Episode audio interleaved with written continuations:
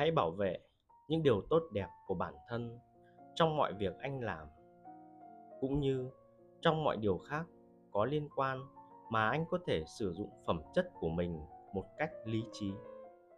Nếu không, anh sẽ không còn may mắn, sẽ có nguy cơ bị thất bại, bị cản trở và ngán đường. Trích những bài học của epictetus. Chẳng qua, do dòng đời xô đẩy chứ, có ai muốn như vậy đâu. Đây là câu nhiều người thường dùng để ngụy biện cho sai lầm của họ. Nguyên do thực chất đều là từ tham sân si mà ra.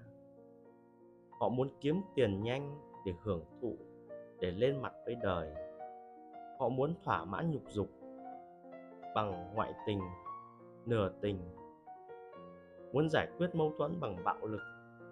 Tất cả đều là do đánh mất lý trí và quên đi phẩm giá của bản thân.